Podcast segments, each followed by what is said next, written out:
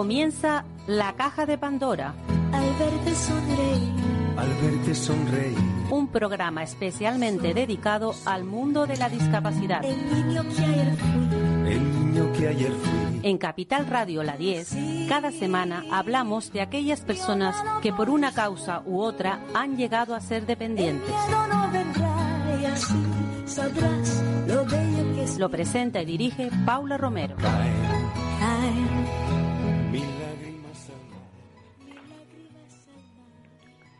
Hola amigos, estamos aquí como, como siempre en la 10 Capital Radio, haciendo ese programa solidario que se hace de forma semanal y, y sobre todo de forma ininterrumpida, porque, porque no nos ha, no nos ha amedrentado el, el coronavirus.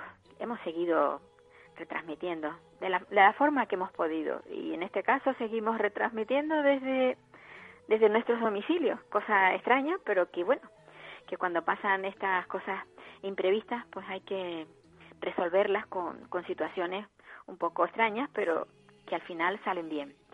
Y, y bueno, ahora estamos con el tema de la desescalada, mm, una, una extraña palabra, pero que se está utilizando para volver a la normalidad, esa normalidad que seguramente nunca llegaremos a tener porque siempre habrá un antes y un después de esta pandemia. Y, quienes se han perjudicado muchísimo han sido, pues, aparte de las empresas, de las grandes, bueno, pero a nivel, digamos, eh, eh, de familiar, se han, se han perjudicado muchísimo, pues, los niños, los niños que han tenido que parar su, su vida cotidiana, no han podido acudir a los colegios, han tenido que hacerlo a través de, bueno, los más mayorcitos, a través de Internet, gracias a Internet que se puede seguir trabajando en este tipo de, de, de cosas, o sea, el, lo que es la enseñanza. Y yo hoy quiero hablar con una pedagoga que ya es muy, muy conocida en nuestro programa, ella es Grisela Parrilla. Buenos días, Grisela. Buenos días, Paula.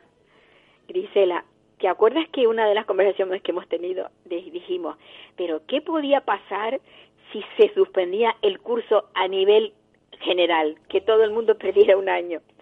Era una cosa sí. que muchos padres se han preguntado, muchos profesores, y nosotros dos estuvimos hablándolo.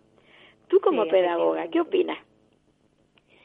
Eh, a mí me parece que lo más importante ahora eh, es primar la salud sobre cualquier otra cosa. Sin duda. Porque si los niños están enfermos o no están, sí que van a suspender el curso y van a perder el curso. Eso está clarísimo. Entonces, eh, hay que priorizar la salud frente al resto pero la educación no se para.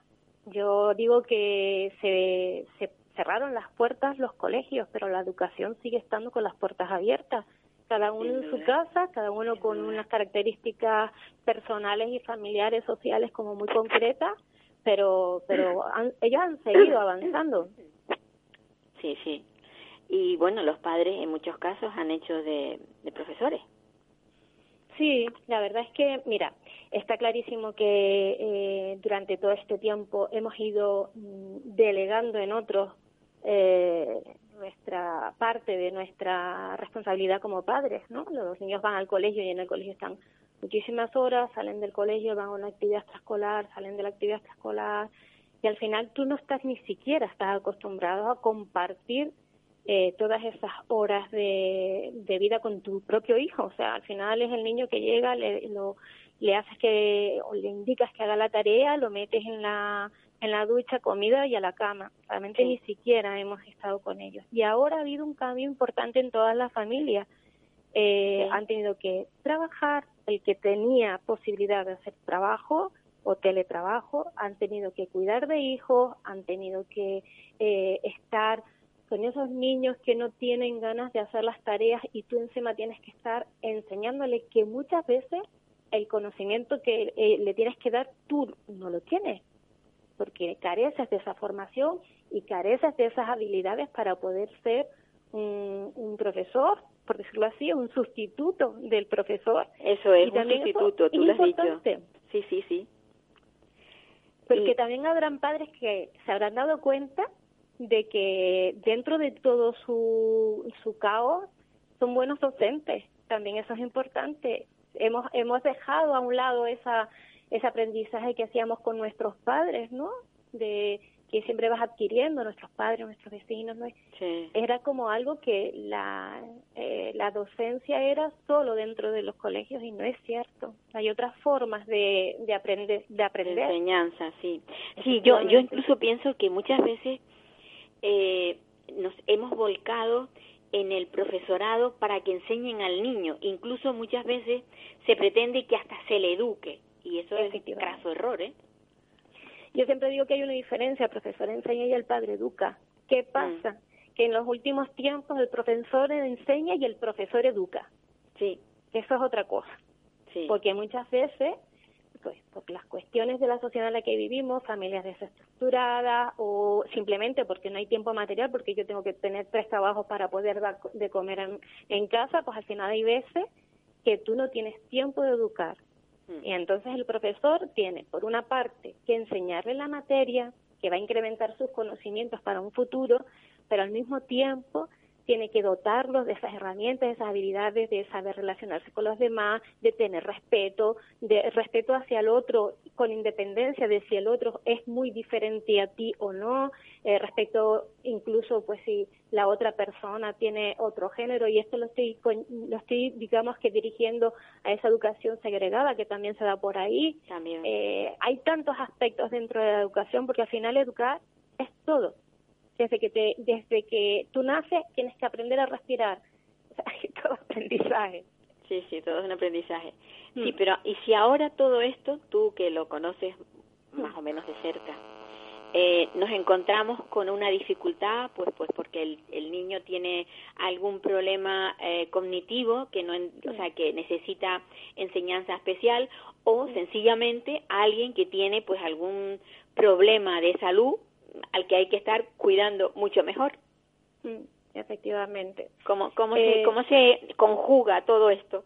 Eh, cada vez es más complicado y siempre volvemos a, a, donde, donde está la raíz, el tema de los recursos. Si hay recursos eh, humanos y materiales, los problemas se, se pueden eh, subsanar de una forma eh, adecuada. Me refiero a que, por ejemplo, eso, en niños cuántos niños o cuántas madres y padres de niños con autismo nos están diciendo lo mal que lo han pasado en este en este periodo por estar encerrados en casa, pero es que los niños con autismo también tienen que aprender sus cosas, sus rutinas y sus cosas, o niños con cualquier tipo de dificultad, eh, el padre tiene que estar ahí para ayudarlo, no solo educarlo, sino hacerle accesible estos conocimientos, y es muy problemático.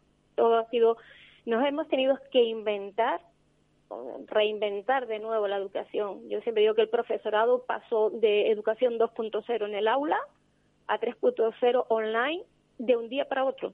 Desde que el gobierno dijo que se estaban planteando cerrar las escuelas a que realmente se cerraron, fue tres días, cuatro días. El último día se organizaron los profesores como pudieron y a partir de ahí están trabajando horas y horas y horas para poder atender a cada, a cada niño con sus características eh, personales. sí, y además incluso se están empleando más horas lectivas de las de las que habitualmente se tienen.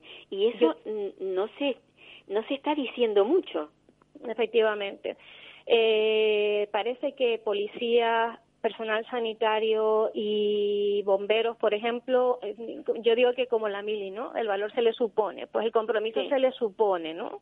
Ellos tienen que hacerlo porque son importantes, pero es que el los maestros, todo el profesorado está dando más, pero yo creo que yo no he calculado las horas, que por ejemplo, en mi caso mi marido es maestro, yo no he calculado las horas que trabaja Antonio, pero pueden ser como 70 horas semanales en vez de las 30 o 40 que trabajaba antes ¿Por qué? Porque él se levanta a las 8 de la mañana, tiene que atender a los niños, tiene que atender a los compañeros, hace videoconferencias, le suben la plataforma trabajitos para que ellos lo vayan haciendo, para poderlos evaluar y que este ahora, en este fin de curso, ellos ya tengan sus notas para saber si, si titulan o no titulan, si pasan o no pasan al siguiente nivel. Y eso es un trabajo que no se está viendo y, y que creo que es muy importante porque son un montón de horas de trabajo que los padres eh, yo creo que ahora han tomado conciencia de lo difícil que es enseñar a un niño, imagínate enseñar a 30 de golpe. Sí. Y, y, otra cosa añadida a todo esto, piensa en los padres que tienen niños en edad escolar con los que tienen que lidiar mientras están Mm. haciendo de profesor a la vez. Efectivamente. O sea, aquellas familias que tienen niños pequeños, bueno, familias que a lo mejor pues son monoparentales o, o cualquier tipo de familia, vamos, que tengan niños pequeños, niños en educación infantil, tú tienes que atender a tu hijo, pero al mismo tiempo tienes que estar atendiendo tu casa, tienes que estar saliendo a comprar, tienes que hacer a lo mejor gestiones bancarias y al mismo tiempo todo eso tienes que estar planificando las actividades que vas a hacer con tus alumnos para el día siguiente poder estar frente a ellos, bien por videoconferencia, bien por subiendo cosas a la plataforma, o sea que es muy ha sido muy complicado. Los niños mayores no tienen problema porque son un poquito más autónomos y tú les puedes dirigir. Los pequeñitos, pequeñitos de infantil, pues bueno, eh, como me decía una de, la- de las compañeras que, que yo entrevisté hace poco, ella es de infantil en un centro público y me decía, bueno, lo que estamos diciéndole a los padres no tanto una ficha concreta, sino vamos a trabajar esta semana pues psicomotricidad. Entonces todo lo que sea, pues trabajar con arena o, o hacer canutillos de papel o bolitas, lo que sea, bueno, pues ya está. Los padres ya en su casa hacían esa eh, esa actividad y podían cumplir, digamos, ese objetivo. Pero aquellos niños que están en, en, en primaria, aquellos niños que estaban aprendiendo a leer y a escribir Sí. o empezando a hacer los primeros cálculos, esos necesitan una tu- tutorización constante porque ellos no tienen todavía, no son lo suficientemente pequeños ni lo suficientemente grandes. Mm. Claro, están en ese punto en el que necesitan el apoyo constante de una persona, pero física. No puede ser a través de una pantalla. Claro.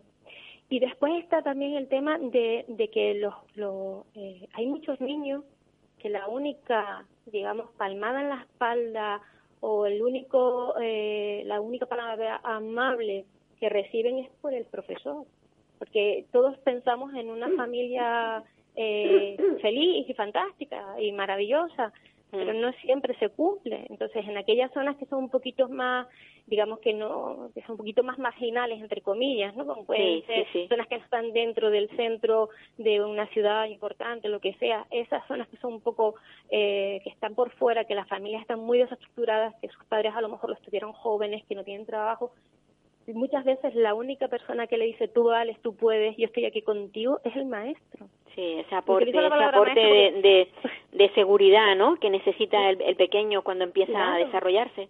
Claro, efectivamente, porque tú sabes que si yo te estoy diciendo constantemente que tú eres capaz, que tú eres maravilloso, que tú eres excelente, que tú eh, tú vas a crecerte y tú lo vas a vas a el, el famoso el famoso efecto Pigmalión, ¿no? Si yo te digo Sí, que tú vas a interiorizar, vales. sí, sí, sí. Efectivamente, si yo, si Sí. yo, por ejemplo, eso, soy un padre en el que estoy con mil agobios en mi cabeza y encima el chiquillo no, no te entiende las matemáticas o no entiende no sé qué, entonces tú de repente pues, pierdes el control y le dices eres un inútil o lo que sea, eso, eso va quedando, eso va quedando. entonces.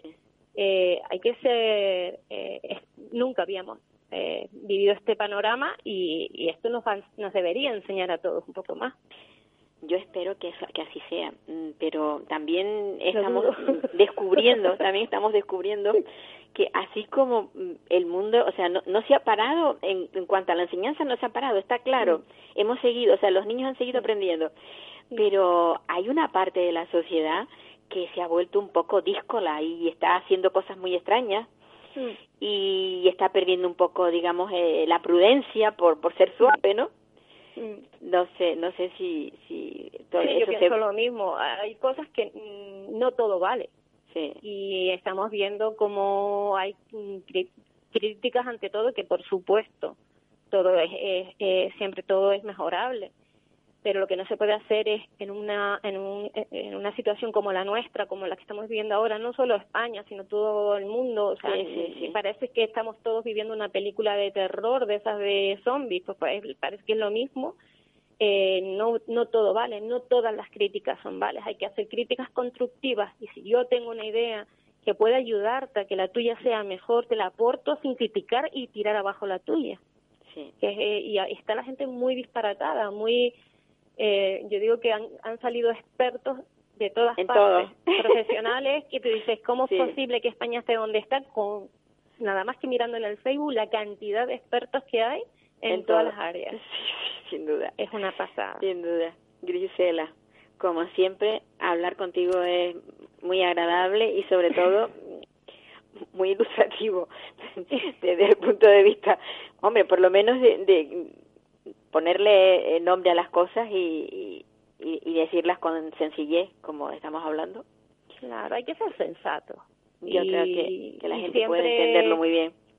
Sí, hay que crear un, hay que crear sobre la educación, sobre todo hay que crear una base conjunta de todos los partidos, todos los gobiernos, todas las instituciones. La educación se ha demostrado que es un pilar fundamental. La, la, justicia, la educación y la sanidad son tres pilares que sostienen una sociedad. Sin esos tres pilares lo demás no funciona. Y tenemos los mejores médicos gracias a que tenemos un buen sistema educativo y un buen sistema sanitario. Entonces, esas cosas hay que fortalecerlas, no tirarlas abajo. Y cuando los maestros pidan eh, sus derechos, hay que apoyarlos. Y cuando los sanitarios pidan sus derechos, hay que apoyarlos. Si no lo vamos, no lo hacemos, es un absurdo, porque yo estoy viendo lo de los aplausos y tal, pero al mismo tiempo ya están empezando a ver los primeros gritos a los profesionales, o sea, no es justo. No, ahí queda, ahí queda esa frase, no es justo. Gisela, un abrazo fuerte. Un abrazo, Paula. Besos a todos. Hasta luego. Chao.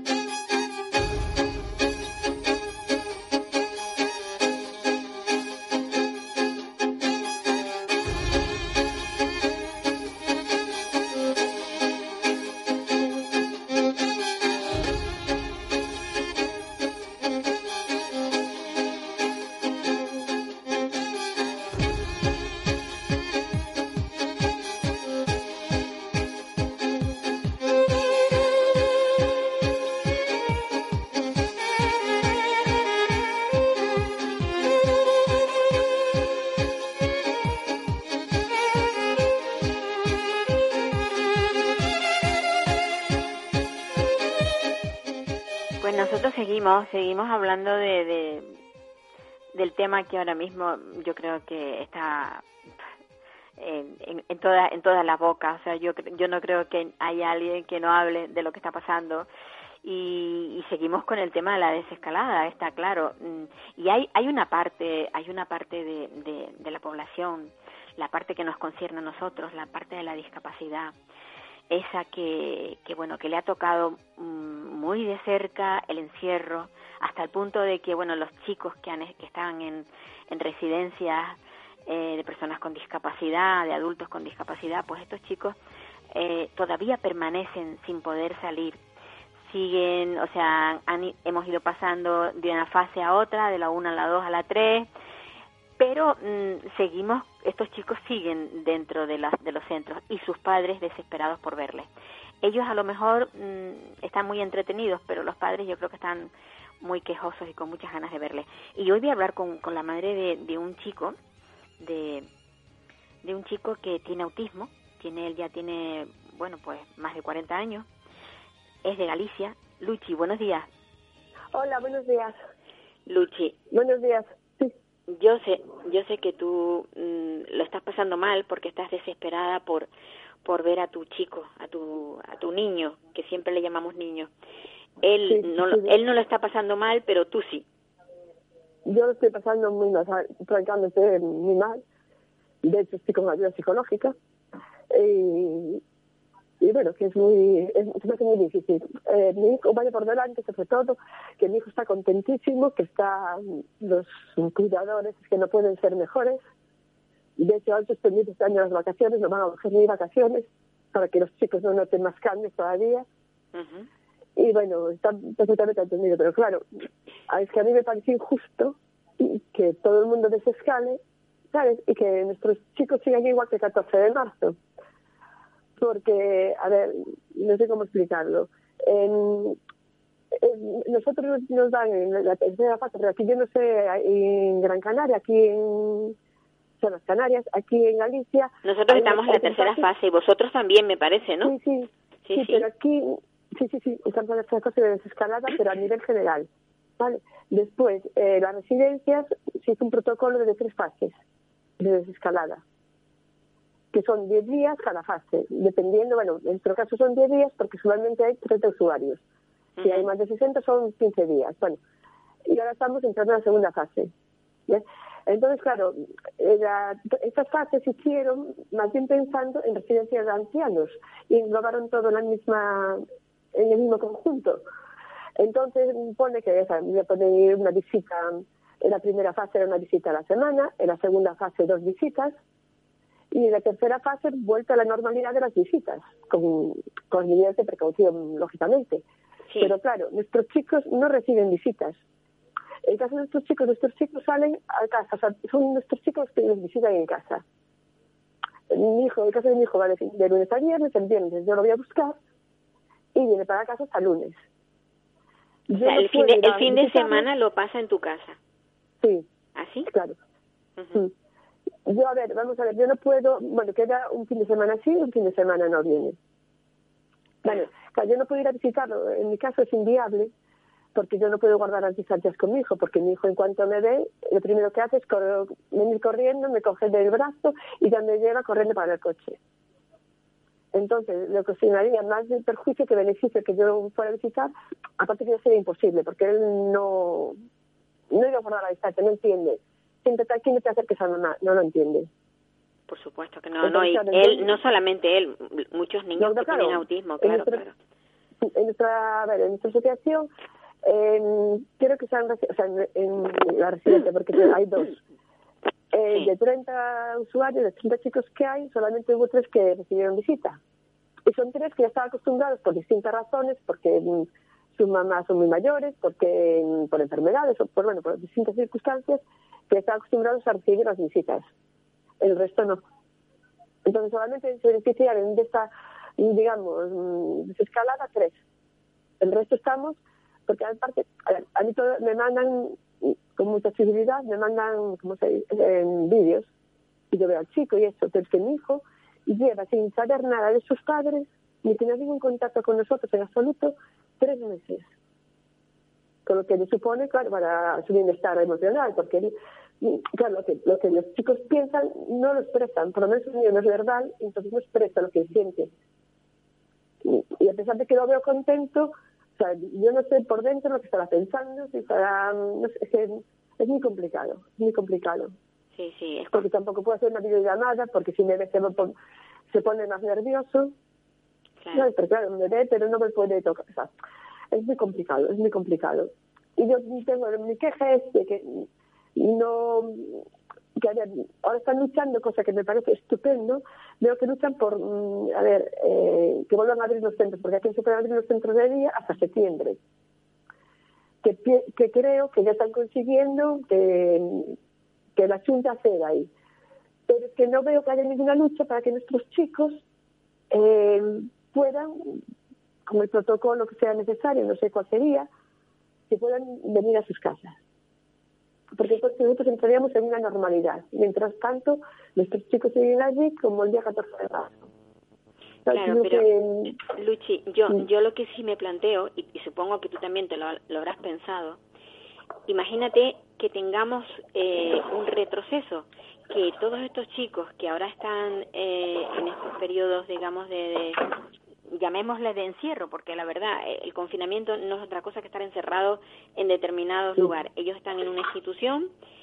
Imagínate que las salidas y venidas a casa puedan ser un foco de, de contagio y tengamos una marcha atrás, porque lo que sí está claro es que estos chicos, al tener una, una, una inteligencia distinta a la nuestra, eh, las precauciones que nosotros tenemos tan exhaustivas no las van a tener ellos.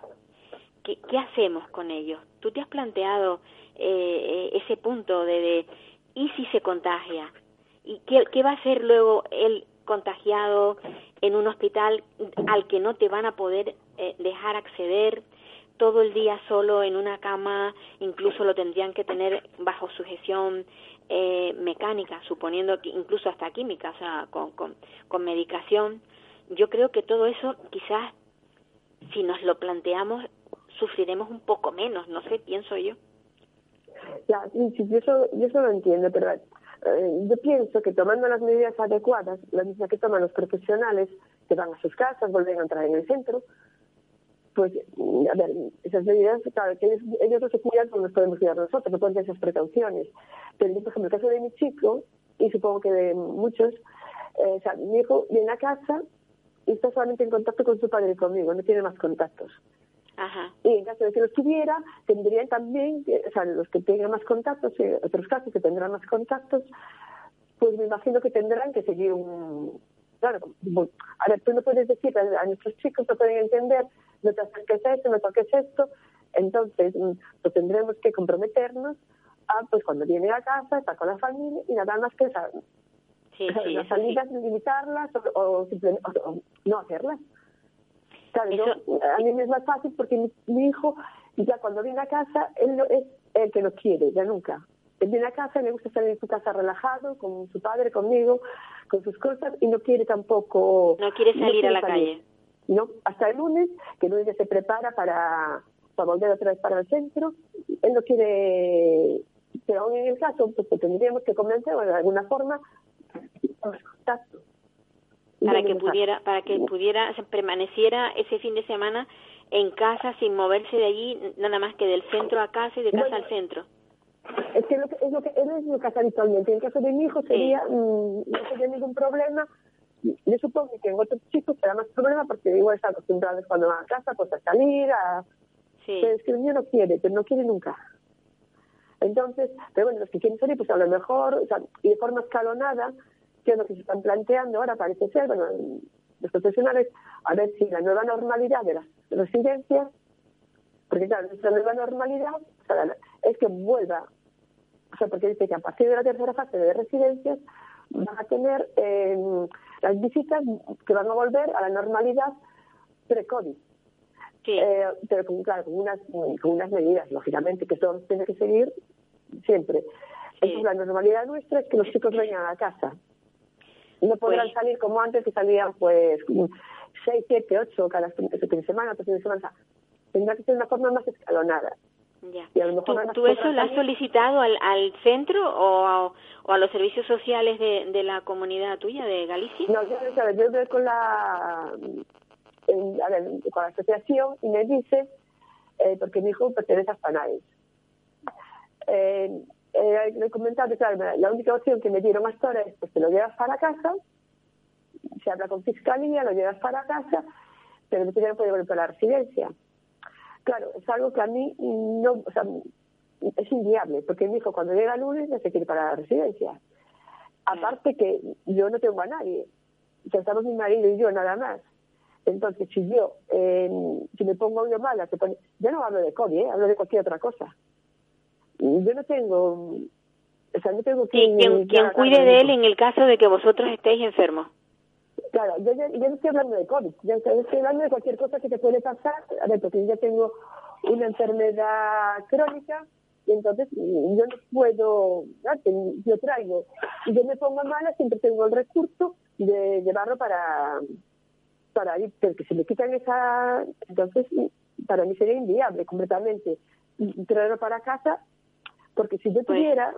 si la, tuviera situación tuya la verdad es que es complicada pero bueno yo yo te diría sinceramente que aguantes un pelín más que sé que estás muy estresada que estás pasándolo muy mal pero viendo la situación en la que está tu chico y la que está la familia, yo creo que deberías esperar un poquito más. To- Total, eh, aquella frase que dice que el que espera lo poco, espera lo mucho, eh, quizás Ya, sería ya, la- claro, pero, pero la tenía que, o sea, que, no sabemos hasta cuándo vamos a esperar. ya. O sea, yo lo que me refiero es que las fases tienen un tiempo, todo tiene un tiempo, pero a nosotros no nos ponen tiempo. No tenemos nada a lo que A ver. agarrar, ni, luz, una luz al final de túnel y decir, bueno, pues en tal fecha, pues si la cosa va bien, pues mm, ya los chicos, pues, o sea, no tenemos de momento ninguna certeza de nada. Ya. Y claro, yo Mira. les digo, nuestros chicos no pueden tampoco estar eternamente sin tener contacto con sus familias. Sí, mira, en cuanto en cuanto termine terminemos la conversación nosotros voy a hablar con con una persona que bueno que también está en la misma situación que tú. La diferencia es que ella es médico y entonces él entiende entiende la, enfermedad de otra o sea los que no somos profesionales de la medicina entendemos la enfermedad de una manera evidentemente y los que están metidos dentro de la medicina pues lo entienden de otra forma. Ella también tiene también tiene un hijo con, con autismo y también lleva al mismo tiempo que tú sin poder verle. Y yo me gustaría que, que, que escuchase su, su por lo menos la opinión de ella para para que te sientas más reforzada y a ver si de esa forma pues no sé puedes puedes de alguna manera esperar a que termine ya todas las fases que han establecido dentro del propio centro que es lo que tú me decías Sí, sí, claro, que yo, lógicamente, mm. no tengo otro remedio que esperar, pero bueno, pues sí, yo, que, yo tengo que contemplar antes que cuando, cuando hagan las fases, a mí lo que me duele es que no piensen que nuestros chicos sean como invisibles. En particular, en cada, o sea, que se estudie cada caso en particular. No, no cada caso en particular, sino los chicos con autismo, chicos y chicas con autismo, en general, porque vamos a ver, es que, porque plantea la tercera fase, por ejemplo, no, mm. la segunda fase, que es la que estamos ahora, que contempla que pueden salir alrededor de un kilómetro, se pueden hacer pues salidas o a la farmacia o al banco, claro, eso están pensando la gente en, de la tercera edad, es decir, en las residencias de ancianos, no nuestros chicos. Nuestros chicos, lógicamente, ni, van al banco, ni van a la farmacia, que no, no contemplan en ningún momento la situación, la situación es particular, la de los chicos, porque generalmente, por lo menos en nuestra asociación, los chicos, porque hay dos residencias, una en Ferrol, otra en Las Pontes, que la rutina de nuestros hijos, la normalidad es que los chicos vayan a casa el fin de semana. Sí. No que sus padres vayan ahí a verlo. Pues Luchi, yo, yo deseo que esto se, se implante pronto, que tu chico vaya a tu casa para que disfrutes de él y él de vosotros, mm. de, de, del hogar, y a ver si mm. se resuelve. Eh, nos ha cogido a todos con el pie cambiado, esto no, nadie se lo esperaba y yo creo que sufrir, estamos sufriendo muchísimo. Muchas personas, muchos, y otras sufren un poco menos, pero un, un, abrazo. un abrazo muy fuerte, Luchi, un abrazo muy fuerte y mucho ánimo. Gracias, un abrazo para ti también y gracias por escucharme. Hasta luego. Muchas gracias.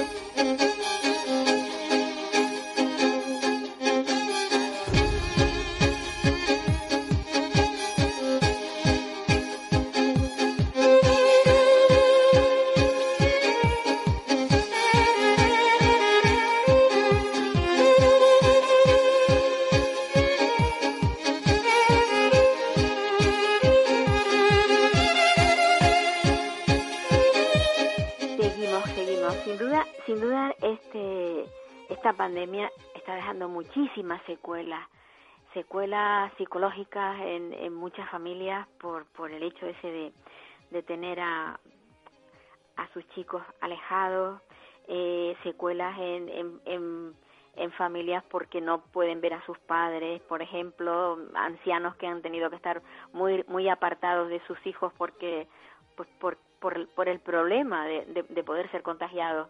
Y todo esto mm, mm, tiene que revestirse con un poco de paciencia, porque es que si no tenemos paciencia y no somos prudentes, al final vamos a tener un retroceso. Y esto seguro que es lo que nos va a decir Amparo Fabra, ella que es médico y que además a su vez tiene una, una persona en su vida con autismo que es, que es su hijo y también lleva mucho tiempo sin poder abrazarlo. Buenos días, Amparo. Hola, buenos días, Paula. Buenos Amparo, tú, tú, o sea, yo ahora mismo acabo de, terminar de hablar con, con, una persona que tiene a su chico eh, en un centro y ella me decía que es que, que era injusto. Es que todo es tan injusto, ¿verdad? Bueno, es que las enfermedades son lo que son. Es decir, que eh, lo que no podemos cambiar, pues mm, no, no podemos cambiarlo, que es que está ahí el COVID. Tenemos que ver qué podemos hacer para llevarlo lo mejor posible y ver lo que es más importante y lo que es más accesorio, eh, porque si no lo mezclamos todo y entramos en, en un estado de ánimo que no es el más adecuado. Sí. Sabes, yo yo creo que, mm, a ver, ninguna enfermedad es justa. Todas las enfermedades llevan dolor y sufrimiento. Eh, por eso, bueno, yo el otro día comentaba contigo, lo más importante es que no nos hayamos contagiado, que no nos hayamos contagiado ni las familias ni nuestros hijos. El drama de los ancianos eh, contagiados y muertos de las residencias, eso es el verdadero drama, ¿no? Sí, sí, sí. Lo otro, pues yo tengo a mi hijo también en una vivienda tutelada, sabes que no está en residencia, está en vivienda tutelada, con lo cual las condiciones pues son un poquito mejores, Sí, son más pero tampoco lo he visto, no, tampoco lo he visto desde que se inició el estado de alarma. Lo he visto por videoconferencia, pero claro, no es lo mismo, no es lo mismo. Que puede Y- dar un abrazo. no, bueno, y él tampoco. A ver, él, él- él- ellos nos están dando muchas lecciones, Paula. o Sí, sea, sí, sí, sí. eh, nos están dando mm, muchas lecciones de que eh, están entendiendo las cosas mejor de lo que podríamos pensar. Ellos siempre van por delante. Eso yo lo quiero decir a todas las familias, que, que no menospreciéis la capacidad de adaptación y de comprender las cosas de vuestros hijos, aunque no hablen. Porque Sí. yo en la vivienda tutelada ahora mismo tengo chicos que hablan, chicos que no hablan, y sabes que ya van todos con mascarilla. Eh, No me diga, que ¿va- que han conseguido que- sí? ha- eh, han conseguido ponerles la mascarilla. Empezó uno, porque iban a por el pan y, bueno, en la fase 2, nosotros estamos en fase 2 y yo no tengo ninguna prisa en pasar de fases, de verdad. Nosotros estamos en fase 2 y ellos en la vivienda tutelada pues se tiene que establecer una nueva rutina, ya no van al centro de día, tienen que establecer unas nuevas rutinas. Entonces, una de ellas en fase 2, que ya se podía salir porque son convivientes, son un grupo de convivientes y son muy poquitos, pues Ajá. se van a por el pan y de paso les sirve para andar y es primera hora de la mañana que no hace mucho calor y ellos se quedan fuera y un profesional entra, claro, con mascarilla. Pues todo empezó cuando uno de ellos dijo, yo quiero una mascarilla. Y, y además le dijo a la, a la educadora que le pusiera su nombre y se la guardó con su ropa en su habitación. Y le preguntaron, ¿y para qué quieres la mascarilla? Y dijo, para poder ir a por el pan. Anda, qué los bien. demás eran reacios, los demás eran reacios, ya te digo, los demás, pues, eh, mm, habla, eh, esto que te digo es un poco traduciendo lo que él dice, o sea, tampoco eh, tiene un nivel de hablar muy allá, o sea, que no, Sí, no- sí, no sí. es que hable mucho, pero que se hace entender, ¿no? Bueno, pues han acabado todos queriendo su mascarilla, eh, Qué que le bien, pongan qué su bien. nombre, igual que se, igual que se marca la ropa. Quiero decir que ellos han entendido por qué, porque los educadores cuando los llevan a los sitios en la furgoneta o los ratos que pueden salir de paseo y ven a las personas que van por la calle con mascarilla, les dicen, mira, lleva la mascarilla porque hay un virus. Yo no sé ellos en su cabeza ¿Qué ideas que- han formado del virus, pero, Qué curioso. pero sí que saben que hay un virus y que la gente se pone la mascarilla para no ponerse malita, para no ponerse enferma. Y ellos también quieren ponerse la mascarilla. Y entonces al final empezó uno y ahora van, todos quieren su mascarilla cuando salen al paseo y, y cuando salen fuera. Y Quiero decir con esto que para mí lo más importante no es que no lo he visto en tres meses, eso no había pasado jamás desde que nació. O sea, yo nunca he estado tres meses sin ver a mi hijo. Pero no ha estado, no está enfermo, nadie se ha contagiado. Nadie Eso, se ha contagiado. eso es en un triunfo, es un triunfo, ¿eh? ¿Eh? Que es todo un triunfo. Claro, pero yo veo esa diferencia cuando se habla de las residencias de ancianos. Eh, Mira, las residencias de personas con discapacidad de aquí de la Comunidad Valenciana, de la que yo formo parte de, de la una junta directiva que llevamos la de, de- de- de- de entidades sin ánimo de lucro que llevamos centros, Sí. no se ha contagiado a nadie, ni de familias, ni de personas de las residencias, ni de trabajadores. Esa es la diferencia de que una entidad sin ánimo de lucro formada por familias gestione un centro. Porque nosotros vamos a mirar siempre, siempre la calidad, siempre la calidad del servicio. Aquí no hay ganancias, aquí es al contrario, aportamos dinero a las familias. O sea, no hay nadie que gane dinero. O sea, lo que lo euro que cogemos es para mejorar la calidad de los residentes, porque son nuestros hijos. Y, a la vista está, ¿eh? Y entonces, claro, cuidamos muchísimo el contacto, concienciamos muchísimo. Yo hice, eh, el centro de día cerró, pues yo hice un grupo de WhatsApp con los trabajadores del centro de día, con las familias, con las familias del otro lado. Y, y todos los días les daba los buenos días, preguntaba por todos, dejaba que, la, que en el grupo de WhatsApp se expresaran, plantearan los problemas. Es decir, que se concienciara todo el mundo de que hay que cuidarse y de que se tienen que cuidar por ellos y por las personas a las que atienden y por sus propias familias, por sus hijos, por sus padres, por sus abuelos. Y eso todos los días, todos los días, todos los días. Y ya le digo, no hay que, no hay que bajar la guardia. Hay que bajar la guardia porque el virus está ahí. No, no, es que sí, y esta ya se ha dicho, lo han dicho muchísimos eh, expertos, que mm, vamos a tener que convivir con él. Pero, mm, ¿qué, ¿qué hacen las familias? O sea, ¿cómo, cómo entramos en esa desescalada? Eh, por ejemplo, esta madre que decía, yo necesito ver a mi hijo, pero es que si el propio centro también ha pues ha hecho un protocolo en el que tiene también otras tres fases para poder entrar eh, a ver a los chicos, para poder sacarlos a sus casas. Entonces todo eso mm, les tiene les ha creado un estrés que yo creo que les, les está digamos eh, trastornando desde el punto de vista psicológico. A ver, mira, mira Paula, yo cuando empezó esto de la, del confinamiento, yo les dije a las familias, a las familias que dependen de mi fundación. Yo sabes que tengo un centro de día y tengo una vivienda tutelada. El centro de día se cerró por orden de consellería, el servicio de ocio también, y solo quedó funcionando la vivienda tutelada. Yo les dije a, los, a las familias de la vivienda tutelada, el que se quede eh, el confinamiento en la vivienda no se le puede sacar hasta que cambien las cosas, hasta que cambiemos de fase o se les pueda sacar.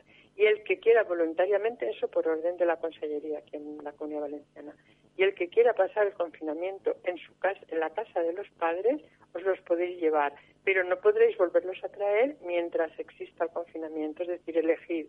De los siete de la vivienda tutelada, cuatro se quedaron en la vivienda tutelada y tres se fueron a casa con las familias. Es decir, que eso eh, a la Consellería se le notificó quiénes quedan en la vivienda tutelada y quiénes se han ido a su vivienda de su familia, porque sobre esos ya no tenemos control. esos ya se han ido a casa con la familia. Nuestra responsabilidad está en los que se han quedado, ¿sabes? Entonces, eh, tú puedes tomar esa opción en función del hijo que tengas y de tu capacidad de cuidarlo y de cómo sea tu familia y de un montón de cosas, pues o lo dejas en la, en la residencia o en la vivienda tutelada o te lo llevas a casa.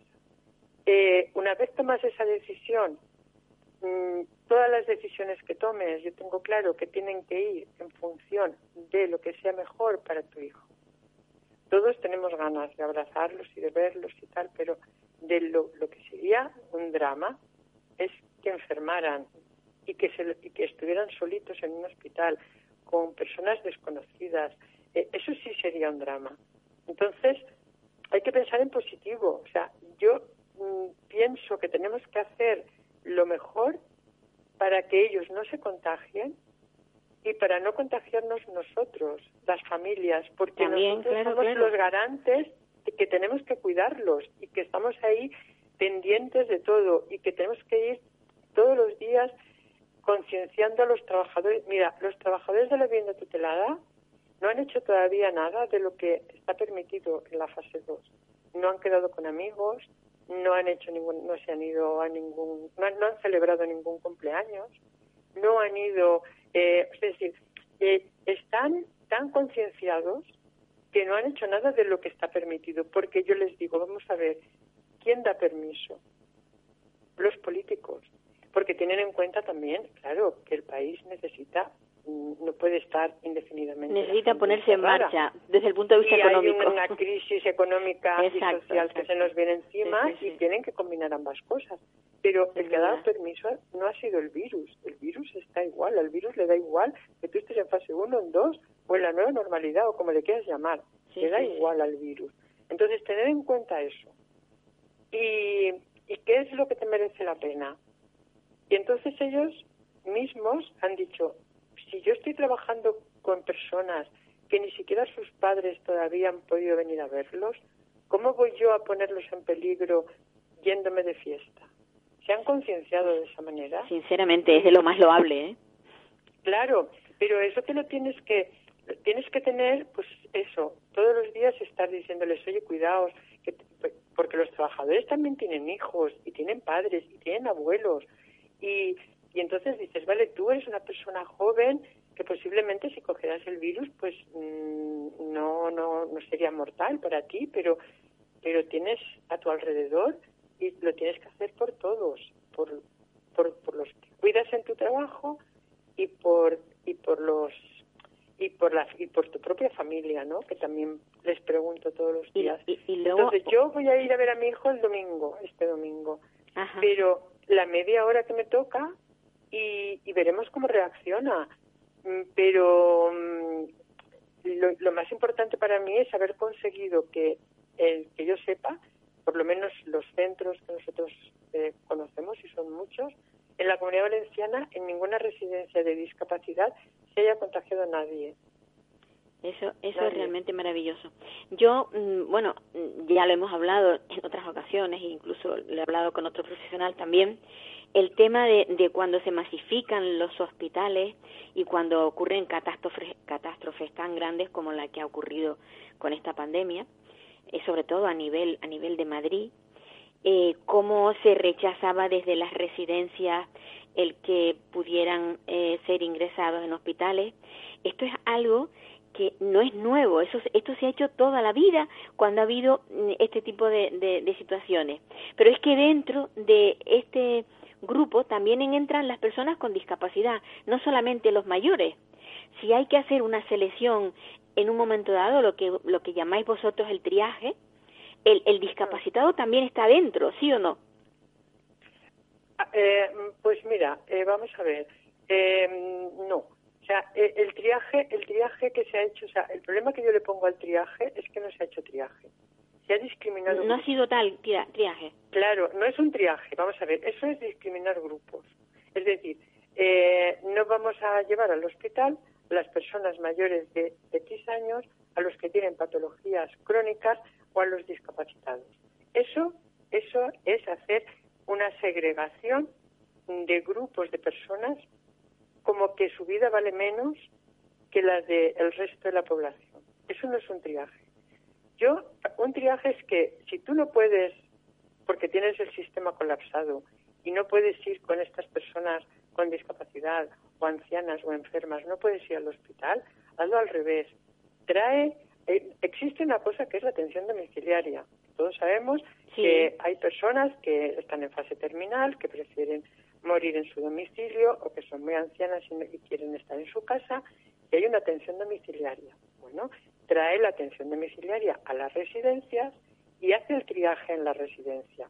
Porque a mí sí que me parece correcto y ético que tú individualmente, una persona que digas, mira, tiene 90 años, tiene tal enfermedad, tiene una expectativa de vida cortísima, la vamos a torturar llevándola a un cuidados intensivos, que no es estar allí tranquilito y bien, es estar un respirador, es, son cosas muy agresivas que a lo mejor piensas que esa persona es tan vulnerable físicamente por su edad y sus circunstancias que eso lo único que va a hacer es hacerle sufrir. Bueno, pues entonces al de la atención domiciliaria que necesita oxígeno, ponle oxígeno, que está deshidratado, ponle útero, que necesita mm, suplemento nutricional, al el suplemento nutricional, eh, dale la atención que darías en una casa. Eso no es lo que no se ha hecho. Y otro que tú ves que a lo mejor puede ser anciano, pero estar muy sano, pues a lo mejor a ese sí que te lo llevas al hospital y sí que lo pones en cuidados intensivos. Es decir, individualista, en función de que tomas las decisiones, de lo que sea mejor para el paciente. Eso es lo ético para un médico. Y si ves un paciente que ves que, que tiene una expectativa de vida cortísima, que está muy mal, que no aguantará un cuidados intensivos y que esa persona sabes que de todas maneras mm, ya no tiene posibilidad de vivir, también le tienes que ayudar a bien, a bien morir. No como han habido mm, que han entrado el ejército, la UME ha entrado en una residencia y se ha encontrado una sala llena de ancianos muertos, que han muerto solos, abandonados y sin cuidados paliativos. Eso es terrible, lo grave. terrible. Eso es, eso es de película de terror. O sea, Sí, en, eso en, en, en un país como España, en Madrid, en, en, la 2020, capital. En 2020, que pase Sí. eso, bueno, en ninguna parte. Entonces, eso es lo que mm, muchas veces en las familias también se toman esas decisiones. Bueno, pues yo, mi padre o mi madre, que está muy malito, que está de edad, y, Sí. que, y que me lo quiero quedar en casa porque he rodeado de su familia, pero que vengan los de cuidados paliativos y que si se está ahogando le pongan oxígeno y, y que no se muera ni desnutrido ni, ni deshidratado y que si necesita un gotero se le ponga y si tiene dolor que le pongan analgesia y si tiene, ¿sabes? Entonces, eso es lo que yo creo que ahí, bueno, Ha fallado. han muerto en abandono total. Con nuestros Claro. hijos, por supuesto, que se les discrimine por su discapacidad, pues, mm, pues lo mismo de mal, lo mismo de mal, porque mm, la mayoría de nuestros hijos, eh, por lo menos en los nuestros, pues, en, lo, en el mundo que yo me muevo, que es la discapacidad intelectual, Intelectual, autismo, sí, sí. pues es que son fuertes, la mayoría de ellos no tienen ninguna enfermedad, Suelen ser tienen unas chicos, posibilidades de vida ser muy igual que los demás. Ujú. Ahora, a nivel cognitivo y a nivel psicológico y a nivel emocional, sería muy duro para ellos porque sería más difícil que lo comprendieran. Y Totalmente. eso es lo que me da más miedo. O sea, que, que, que lo comprendieran. Ahora, que les discriminen por eso, pues claro que eso eso es algo que tiene un nombre, ¿sabes? En la historia tiene un nombre. La, la a su- discriminación por raza, por color, por edad o por, o por coeficiente intelectual, eso, esa discriminación, pues tiene un nombre, ¿no? Ya se, Entonces, ya se dio, ya se dio en Europa hace muchos años. Exactamente, o sea, quiero decir que eso, Sí. ahora, yo a esa madre que está angustiada porque no lo ve, le diría que mire lo que, en lugar de mirar lo que le falta, que mire lo que tiene. Sí. Es decir, que, que, que yo, yo, me, yo tengo la mismo, las mismas ganas que ella de ver a mi hijo, pero lo que tenemos que es a nuestros hijos sanos, que no se han contagiado, que están bien cuidados, que, que no los podemos ver de momento eh, hasta que se considere que es más seguro, pues que eso ya es tener mucho. Eso es tener mucho, eso es lo más Pues sí. importante. Imagínate que por ir a verlo mm, o por tener un- una laxitud mayor y poder que Mm, lo vea lo toda lo la familia pilla que y- te y lo ya. a casa. ¿Cómo Amparo, te sentirías? Amparo, ha sido, ha sido muy, muy agradable la conversación. El, el tema no, no es grato, pero realmente es necesario, es muy necesario. Pero lo que prevalece es mm, tu forma prudente de, de observar desde tu punto de vista como médico y, y como madre y presidenta de una asociación de personas con, con discapacidad, que yo creo que todo, todo eso tiene un plus, ¿no? El, el, el ser presidenta de una asociación también tienes otra perspectiva de las cosas también. Pues sí, eh, claro, porque ahí son muchas las familias que Claro. Hablas con muchas y son pues muchas tenemos creo creo tienen- que nos queda como un medio minuto. Sí. Much- muchas gracias Amparo por por eh, siempre que te llamo ser tan receptiva y participar. Ya sabes tú a que tu nuestro pro- disposición, a tu disposición siempre en lo que yo pueda colaborar contigo, Paula. pues sí, Gracias pues a ti, gracias a ti por darnos voz a todas las discapacidades. este programa Las necesita gracias te las tengo que dar yo a ti. Sí, Muchas gracias este, por no, este conmigo. programa necesita personas como tú, con, además sobre todo con mucho mucha calma y mucha mucho temple. No sé, te veo como muy, me gusta. Muchas gracias. Un abrazo. Un abrazo. Pues amigos, que se nos acabó el tiempo y que, y que hablaremos la próxima semana. Espero que las cosas cambien un poquito y que tengamos un poco más de, de, de que no sea todo pensar en lo triste que nos está pasando, ¿vale? Bueno, un abrazo para todos y a cuidarse todos mucho, mucho. Adiós, me voy, a Me voy, si hoy por fin pruebo el champán. No. Me voy, goodbye, olvídense en adiós. Me voy con un suspiro y un adiós, adiós.